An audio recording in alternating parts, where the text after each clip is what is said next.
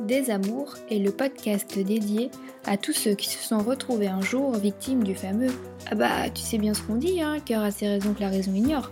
Ouais, tomber amoureux, c'est génial, c'est magique, c'est inexplicable. Mais comment ça se passe quand tout se termine comme ça d'un boom? C'était là et ça a disparu. Si nos cœurs aiment sans avoir besoin de chercher le pourquoi, en ce qui concerne la rupture, les questions sans réponse, elles finissent par nous rendre dingues. Mille fois on se refait le scénario dans nos têtes. Et pourtant, on n'arrive toujours pas à comprendre pourquoi ils sont partis. Les ils, ce sont ces ex insaisissables au comportement what the fuck qui, en nous quittant, nous ont laissés avec des euh, j'ai pas tout compris là. Un peu comme des fantômes, ils errent dans un coin de nos têtes. Alors, pour en terminer avec vos Casper, un chasseur ou une chasseuse, armé de son expérience personnelle, se met à votre service en essayant de décrypter ce qui n'a pas été dit. Et parce qu'en plus, il faut bien se l'avouer, souvent entre hommes et femmes, on a bien du mal à se comprendre, c'est donc l'occasion de mettre un point final à votre histoire, tout en faisant sauter au passage quelques secrets de fabrication du sexe opposé. Bienvenue dans Des Amours. Aujourd'hui, c'est Brigitte qui vient nous raconter son histoire imprévisible de Casper, et parce qu'ici nous recevons le top du top de la démesure caspérienne, préparez-vous à en rester sans voix. C'est en compagnie de David, notre brillant chasseur, que l'on va faire tomber l'un des masques les plus résistants. Vous l'aurez compris, c'est l'un des comportements les plus énigmatiques du club des Casper qui va être analysé et décrypté dans quelques minutes. Dans cet épisode, c'est donc au travers du témoignage de Brigitte que nous allons nous intéresser au Casper baptisé le déserteur. Alors qu'est-ce qu'un déserteur? Eh bien, c'est un ex avec lequel l'évidence du amour pour toujours se confirme très vite. D'ailleurs, peu importe le temps et les épreuves de la vie, votre couple résiste à tout. Enfin, jusqu'au jour où son cerveau disjoncte en un éclair, ou comment tout envoyer balader sans jamais en assumer la responsabilité. En route pour l'une des histoires les plus emblématiques de ce podcast, celle de Brigitte et de son déserteur. On s'est rencontrés dans une soirée étudiante, et notre histoire a duré 30 ans. À cette époque, nous sommes au début des années 80. J'ai donc 18 ans et lui 19. C'est le grand frère d'une de mes amies. Pendant la soirée, on se met à discuter et on se rend compte qu'on a les mêmes centres d'intérêt. Petite précision, il vit à Arcachon et moi à Bordeaux. Avant de se quitter, il me demande mon adresse. Je rappelle qu'à cette époque, il n'y a ni portable ni Internet. Très rapidement, je reçois une première lettre de sa part et on s'écrit presque tous les jours durant un mois et demi. Nos débuts sont très romantiques. Dans nos lettres, on s'envoie des fleurs séchées, on les parfume. Je les embrasse avec mon rouge à lèvres pour laisser mon empreinte. Et puis un soir, on frappe à ma porte, et là, surprise, c'est lui. Il débarque comme ça, sans prévenir. On tombe dans les bras l'un de l'autre, et c'est le coup de foudre. Je trouve qu'il a un charme fou, il est attentionné avec moi, on adore débattre, l'émulation intellectuelle entre nous est là, et c'est très plaisant. À partir de cet instant, on se met officiellement ensemble et quelques mois plus tard, on emménage tous les deux. C'est le début d'une grande histoire et on ne se quitte plus durant 29 ans et demi. On grandit ensemble, on passe plein d'étapes de vie importantes comme les études, l'entrée dans la vie active, les déménagements, tout ça en restant soudés. Et puis, on finit par fonder notre famille en ayant trois enfants. Tout se passe super bien, on est sur l'autoroute du bonheur. Alors que tous nos amis autour de nous se séparent les uns après les autres, ils veulent savoir comment notre couple résiste si bien à l'épreuve du temps. Je dirais que notre secret, c'est qu'on discute beaucoup, on se dit tout ce qu'on pense, enfin, c'est ce que je croyais. Et surtout, on respecte les passions de l'un et de l'autre, mais en les vivant chacun de son côté. Par exemple, il est fan de musique, moi c'est pas mon truc. Donc il s'inscrit à des cours pendant que moi je vais me faire des expos. L'élément déclencheur qui vient précipiter notre chute, c'est le décès de son père. Mon Casper a, durant toute sa vie, fait son maximum pour envoyer une image de lui parfaite à son père. À 48 ans, il est donc libéré de tout devoir envers lui et change complètement d'attitude. Immédiatement après l'enterrement, je le comprends plus. Il devient extrêmement égoïste. Il n'y a plus que lui qui compte. Par exemple, toujours au lendemain, il ne m'adresse plus la parole pendant trois semaines.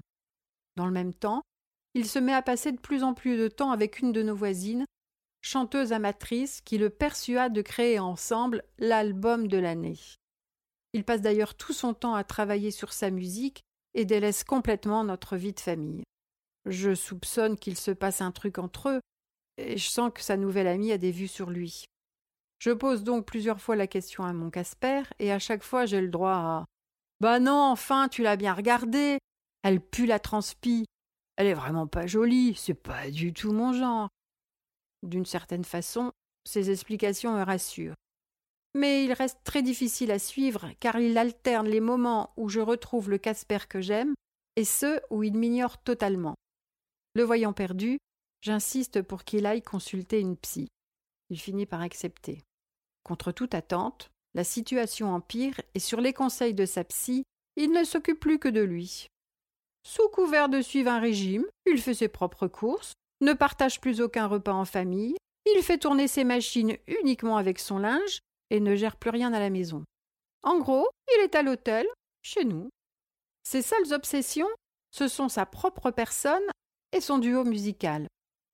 Un jour, en revenant de chez sa psy, il tient des propos incohérents et me sort. Elle m'a expliqué que je ne suis pas au bon endroit. Je n'arrive pas à comprendre où il veut en venir, donc je lui demande si ça veut dire qu'il doit partir. Et là, j'ai le droit à une réponse incroyable. Ah, mais oui, c'est sûr. C'est ça qu'elle a voulu me dire. Il est donc en train de m'annoncer tout naturellement que sa psy lui a expliqué que pour sa santé psychique, il doit me quitter. Cette décision ne vient donc pas de lui, il se contente juste de suivre les recommandations de son médecin. J'essaie tant bien que mal de reprendre mes esprits, je suis sous le choc, et c'est l'apothéose quand il prononce. Écoute, Brigitte, l'explication, c'est qu'il n'y a pas d'explication. Ce qui nous arrive, c'est juste très banal. Je suis en larmes, tout s'écroule. En l'espace de quatre mois, notre vie commune de trente ans se termine d'une manière fracassante et sans véritable explication. Ma fille, qui est dans sa chambre ce jour-là, entend toute la conversation. Et attention, c'est la cerise sur le gâteau qui arrive lorsqu'elle rentre dans ma chambre et qu'elle me confie que son père, donc mon Casper, lui a demandé qu'elle informe elle-même ses frères de notre séparation. Je suis tellement sidérée, je n'arrive plus à bouger de mon lit. Et il ne s'arrête pas en si bon chemin, parce que, pour annoncer notre séparation à sa famille, il opte pour la même méthode, en demandant cette fois à l'un de nos fils de leur annoncer. Là, je m'interpose, et finalement il finit par se montrer très courageux, en choisissant d'appeler la seule de ses sœurs qui travaille, et qui donc ne peut pas répondre lorsqu'on lui téléphone dans la journée. Ça lui permet de tomber à coup sûr sur son répondeur et de la missionner pour prévenir tout le reste de sa famille, y compris leur mère. Depuis toujours, c'est primordial pour lui de renvoyer à sa famille l'image de quelqu'un de parfait, à qui tout réussit. Donc, le fait qu'on se sépare, bah, ça casse le mythe qu'il entretient depuis trente ans, et il ne l'assume pas.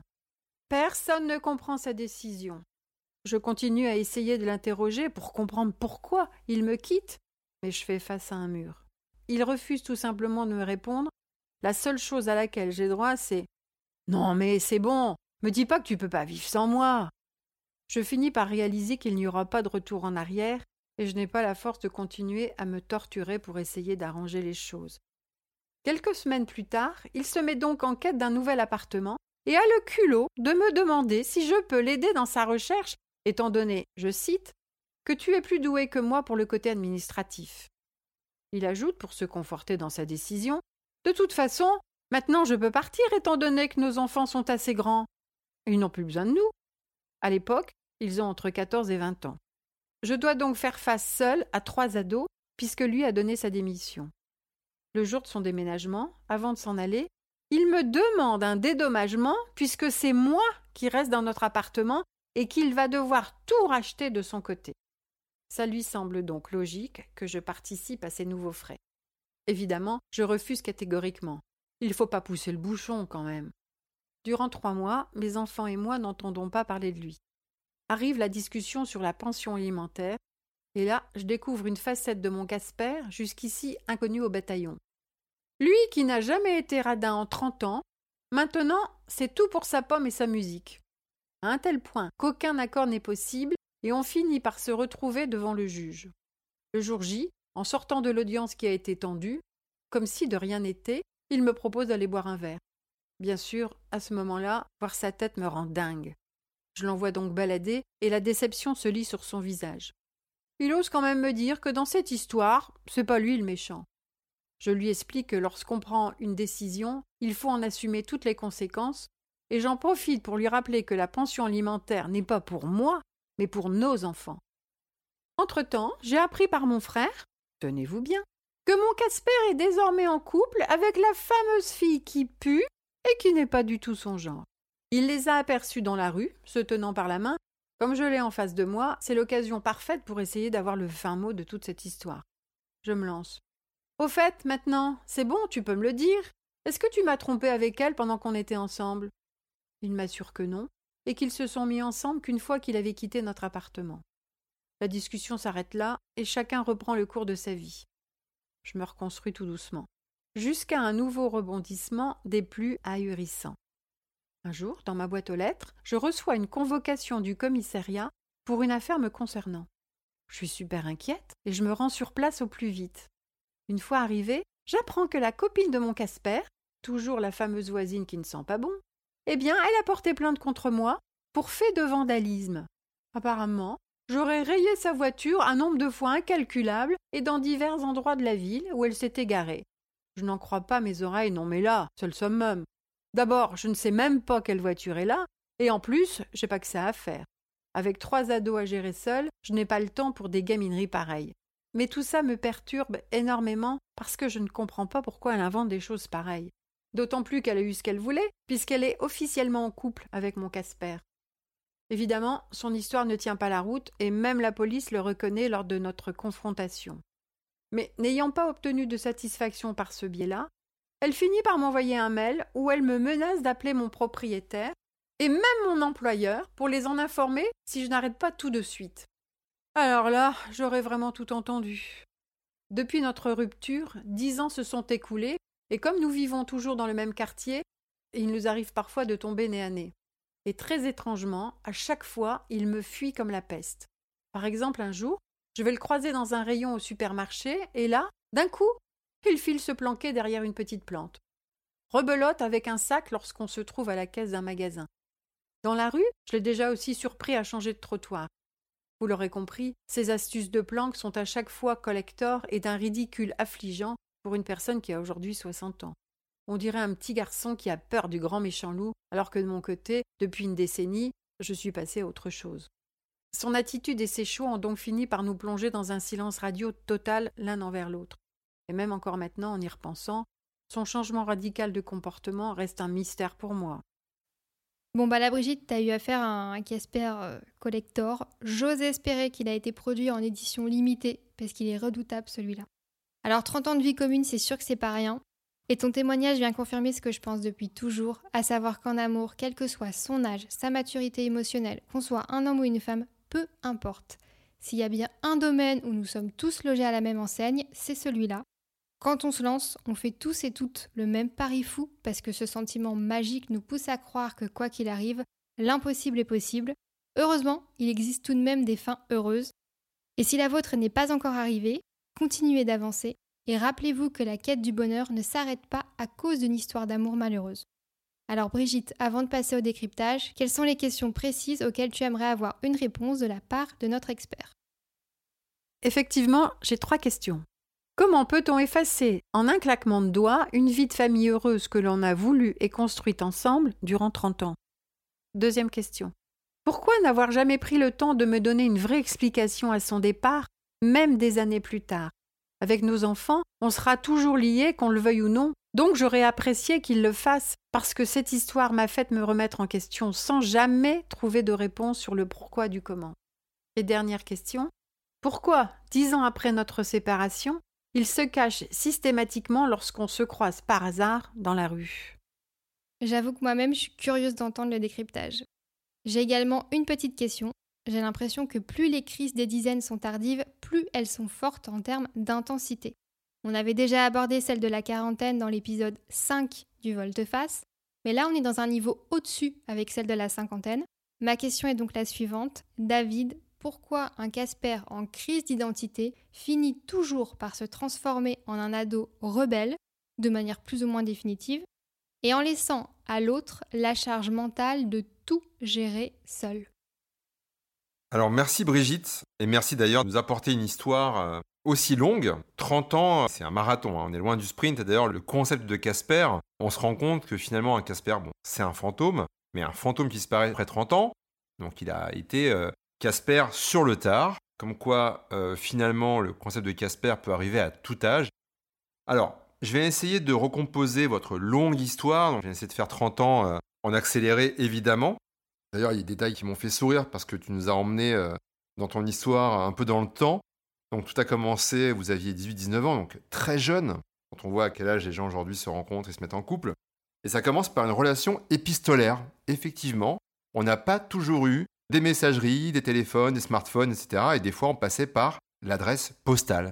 Vous écriviez tous les jours. Tous les jours, c'est une belle perf, parce que pour ceux qui s'en souviennent, c'est quand même moins simple que de envoyer un SMS. Hein. Il faut aller à la poste, il faut coller les timbres, il faut écrire, etc. avec un vrai stylo, du papier. Et d'ailleurs, vous pouvez pimper les lettres, elles sont parfumées, il y a des fleurs dedans, etc. Donc c'est vraiment... Euh, on a l'impression qu'on se parle d'un autre temps. Et finalement, un jour, il débarque. Alors j'ai pas compris, donc il débarque chez toi, chez tes parents, j'imagine que tu étais assez jeune? Il débarque chez elle, en résidence universitaire. Ah, D'accord. Donc il débarque à la résidence universitaire, donc il te fait la surprise, donc il a fait le trajet. Et là, euh, vous vous tombez dans les bras, et très vite, donc malgré votre jeune âge, c'est l'emménagement. D'ailleurs, tu l'as dit, vous avez grandi ensemble. Donc ça, c'est pas rien. Effectivement, euh, vous achevez votre personnalité tous les deux, et donc euh, vous grandissez ensemble, vous découvrez la vie active, et vous finissez par avoir trois enfants. Et donc tu appelles ça l'autoroute du bonheur, parce qu'effectivement, tout est fait pour que la famille soit parfaite. Et grâce à un secret, donc toi tu nous as révélé le secret de la longévité dans le couple, parce que 30 ans, encore une fois, c'est pas rien, donc c'est quand même assez remarquable, c'est la communication. Il faut se parler. Oui, mais on constate que même si la communication c'est le pilier de leur couple, avec le temps, elle finit par se brouiller et même par être complètement euh, interrompue. Donc finalement, est-ce que le secret euh, gagnant sur lequel il faut miser pour euh, avoir un couple longue durée, c'est celui-là? Je pose la question. Je n'ai pas la réponse, je pose la question. Alors, ça, c'est si on considère que 30 ans, c'est pas grand-chose. On va en parler à la fin, mais je pense que c'est assez remarquable. Et le cœur de la question va être là. On va se poser la question à combien on évalue une vie ou une relation? Bon, en tout cas, pour toi, la communication est clé. Et la deuxième euh, recette, c'est que chacun vit ses passions, chacun de son côté. Donc lui, apparemment, c'est la musique. Toi, ça te branche pas. Donc vous êtes sur l'autoroute du bonheur, tous les deux, mais chacun parfois dans sa voiture. Donc effectivement, hein, aujourd'hui, euh, chacun pour ses activités a besoin de sa petite voiture. Et très vite, sur cette autoroute du bonheur, chacun a sa voiture quand même. Alors parfois vous échangez et vous arrêtez au station-service et vous discutez et c'est super. À un moment donné, je pense que lui, il va prendre une bretelle d'autoroute. Il va prendre sa voiture, il va sortir.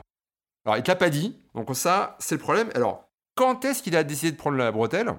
Avec le décès du père il y a un truc, hein. le père, le fils, euh, les parents, on sait à quel point euh, on est tous impliqués, euh, à quel point c'est difficile parfois les rapports. Et c'est vrai qu'il y a eu un déclic avec ce décès, et peut-être que quelque chose s'est fissuré d'assez profond en lui, et que cette autoroute du bonheur, cette image de famille idéale, elle aussi bah, va se fissurer très rapidement à ce moment-là. Et d'ailleurs, il prend des décisions qui, toi, t'étonnent, il change. Le truc, c'est qu'il ne se contente pas de changer, il change radicalement. Donc ça veut dire que la fissure, elle s'élargit très très rapidement. C'était un déclic, un changement du jour au lendemain. Et d'ailleurs, alors je ne sais pas à quel point euh, ça s'est déclenché rapidement avec cette voisine, parce que la voisine, elle n'a pas débarqué du jour au lendemain. Mais en tout cas, il y a une relation avec cette chanteuse amatrice. Bon, la voisine, c'est un classique, mais passons. Et euh, là, bon, bah quand même, tu t'inquiètes parce que entre son changement radical et l'apparition et le temps qu'il peut passer avec cette voisine qui partage la même passion que lui, donc forcément dans la même voiture. Là, bon, il y a quand même des réflexes hein, chez les Casper, euh, il y a le déni, donc non, elle pue la transpi, c'est pas mon genre.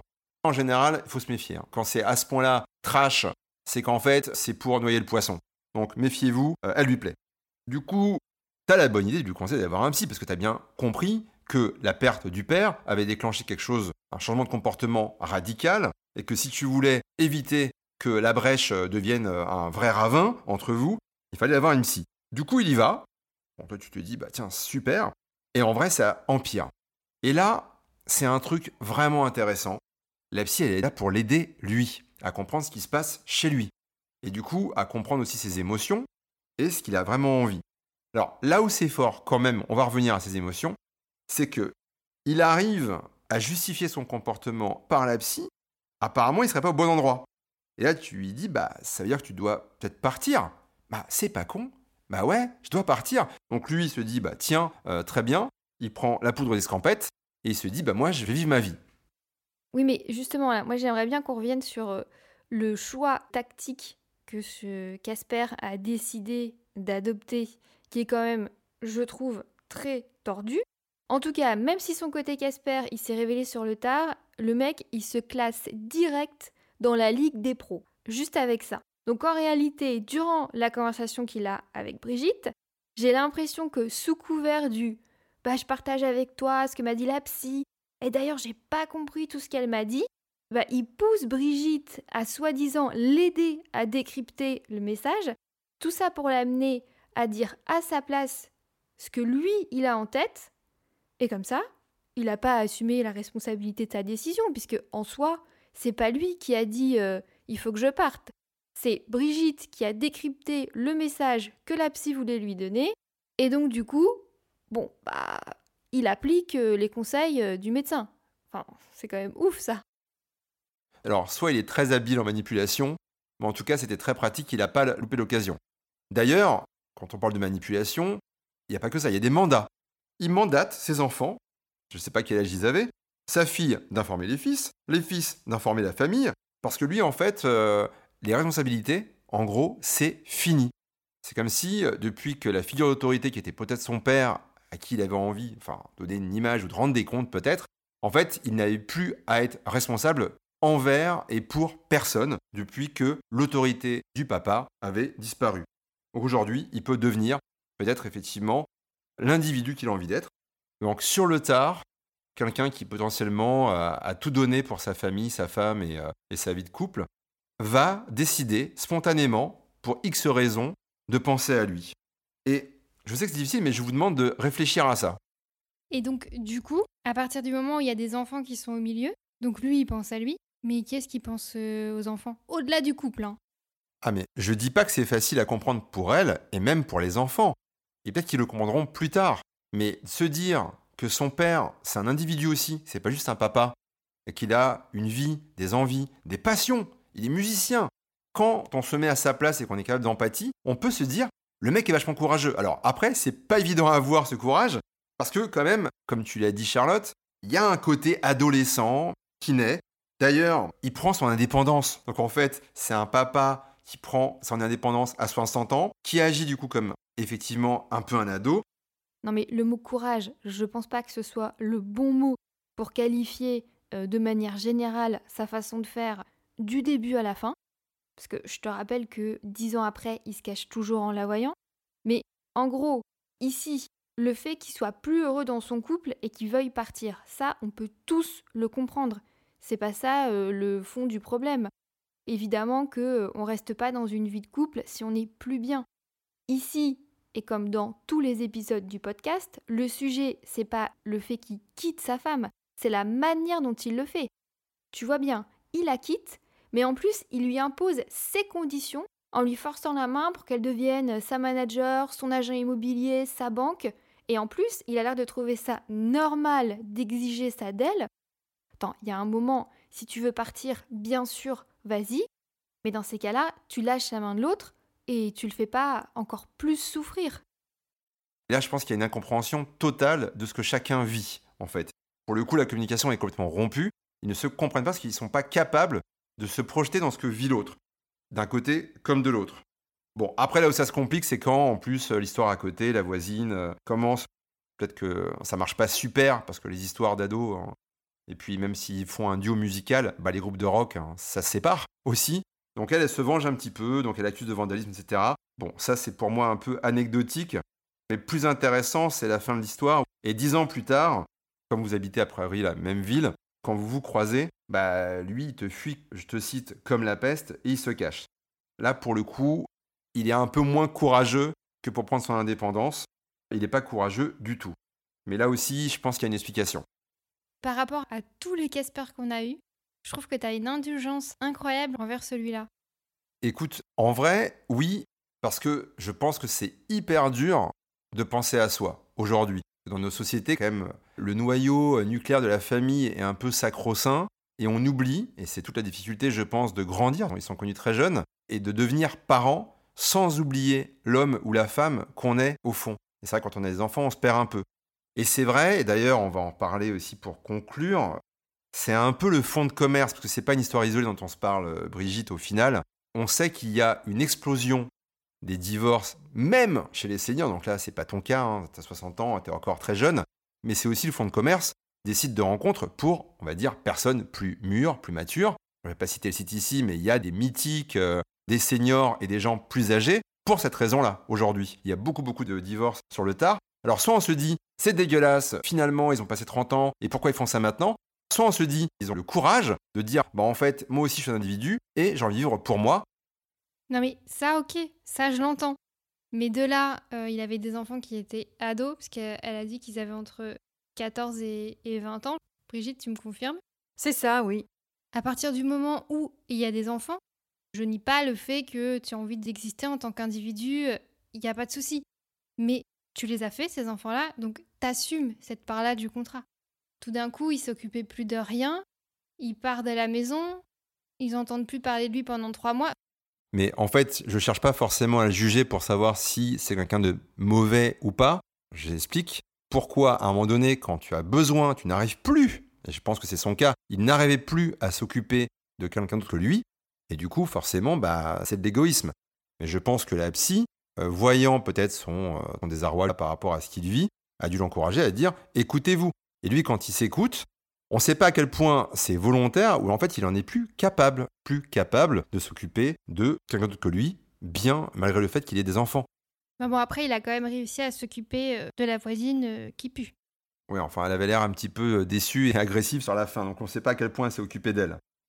En tout cas, quand tu te demandes pourquoi, après dix ans, il continue de se cacher et de t'éviter euh, au supermarché, par exemple, toi, tu as réussi à passer à autre chose, mais je pense que lui, pas tellement. En fait, il est resté le petit garçon égoïste, et en fait, il traîne un petit peu sa culpabilité, que forcément, quand il te croise, bah, tu lui rappelles. Après, pour ton autre question, qui est de savoir effectivement euh, comment on peut effacer en un claquement de doigts 30 ans de vie commune et de vie de famille heureuse qu'on a voulu, qu'on a construit ensemble, et eh ben en fait la première réponse c'est ça, c'est que vous avez quand même construit une vie de famille et une vie heureuse pendant 30 ans. Et donc ça, on a envie de vous dire bravo. Après, comme je l'expliquais tout à l'heure, il a eu besoin, ou envie, enfin en tout cas voilà, il l'a fait, de vivre sa vie, de penser à lui.